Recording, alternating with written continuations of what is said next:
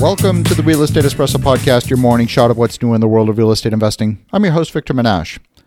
On the Real Estate Espresso Podcast, we'd love to answer your questions. If you have a question you think is going to be of broad interest, send it in. We'll answer it live on the air on one of our AMA episodes. That is, Ask Me Anything. Send your questions to victor at victorjm.com. That's victor at victorjm.com. Today we're talking about the headlines, and the headlines herald great economic news. I believe it's important to show the full picture and allow people to draw their own conclusions. The fact is, in today's short attention span economy, the vast majority of people read the headline and maybe the first paragraph of a news story. On Friday, the U.S. Bureau of Labor and Statistics issued the latest unemployment numbers. The headline on the front page of the Wall Street Journal read U.S. unemployment rate falls to the lowest level since 1969. The unemployment rate fell to 3.7% from 3.9% in August, the lowest rate since December 1969, said the Labor Department on Friday. There's only one problem with that metric. The measurement has changed between 1969 and today. And while the number is good news for the economy, it's not the whole story.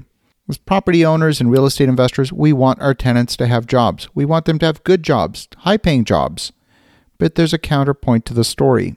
Last month, 150,000 Americans entered the labor force, keeping the share of American adults working or looking for work steady at 62.7%. While unemployment is historically low, the labor force participation rate is just a hair above multi decade lows. The rate is slightly up from a recent low of 62.3% in 2015.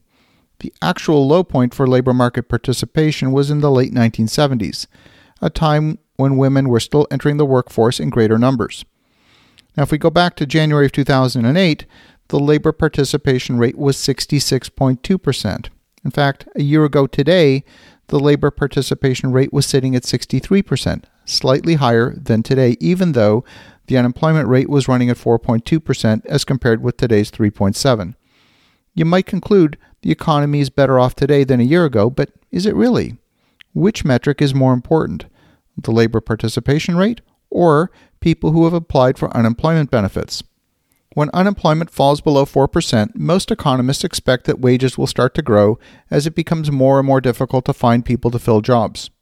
The Help Wanted Index is up, which indicates that employers are having a harder time finding people to fill positions.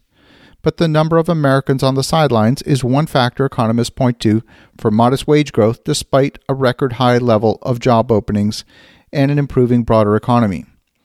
The other factor affecting economic growth, of course, is the cost of money. We all know that short term interest rates increased a quarter point a couple of weeks ago. The real metric to watch is the long term interest rate. The yield on the 10 year Treasury is used as the basis for insured loans, and it's one of the bellwether measures for real estate borrowing. At the start of 2018, interest rates on the 30 year fixed rate loan were 3.95%.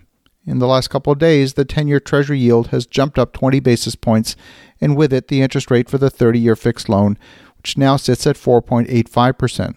Conventional loans are now routinely being quoted above 6%, uh, even though our team just recently received a commitment letter for a conventional loan at five and a quarter for a stabilized asset. There's definitely a range of offerings in the market, and it pays to shop around. Well, that's a bit of a small aside, so let's get back to the main topic. The headlines give a glimpse, a snapshot, a perspective. They're not the whole story. They're true, but they're not the whole truth. In fact, they're closer to a half truth than the truth.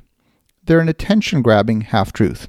Economists don't appear to be spooked by the great unemployment numbers, and this is because despite the headlines, the overall labor participation rate in the economy remains relatively low.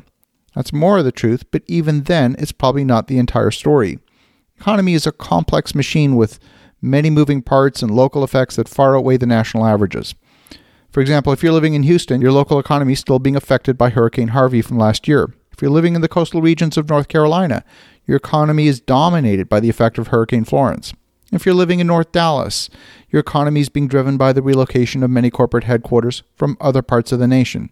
You get the idea. It is hard to ignore the headlines. They're designed to catch your attention and they shape public opinion. Just remember the new media promise is to tell you the truth, the half truth, and nothing but the half truth. As you're thinking about that, have a spectacular day. Go make some great things happen. And we'll talk to you again tomorrow.